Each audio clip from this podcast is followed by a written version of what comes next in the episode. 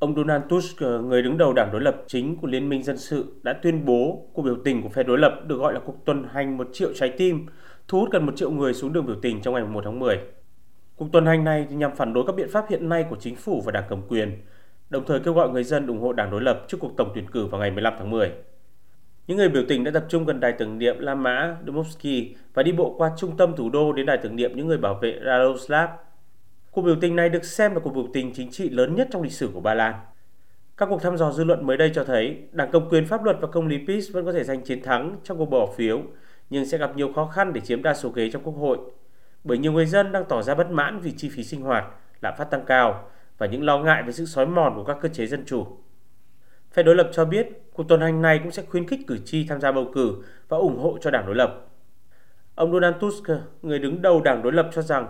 cuộc bầu cử này có vai trò vô cùng quan trọng và quyết định hướng đi mới cho các chính sách của Ba Lan trong thời gian tới, bao gồm cả những ưu tiên về quyền của người thiểu số và phụ nữ.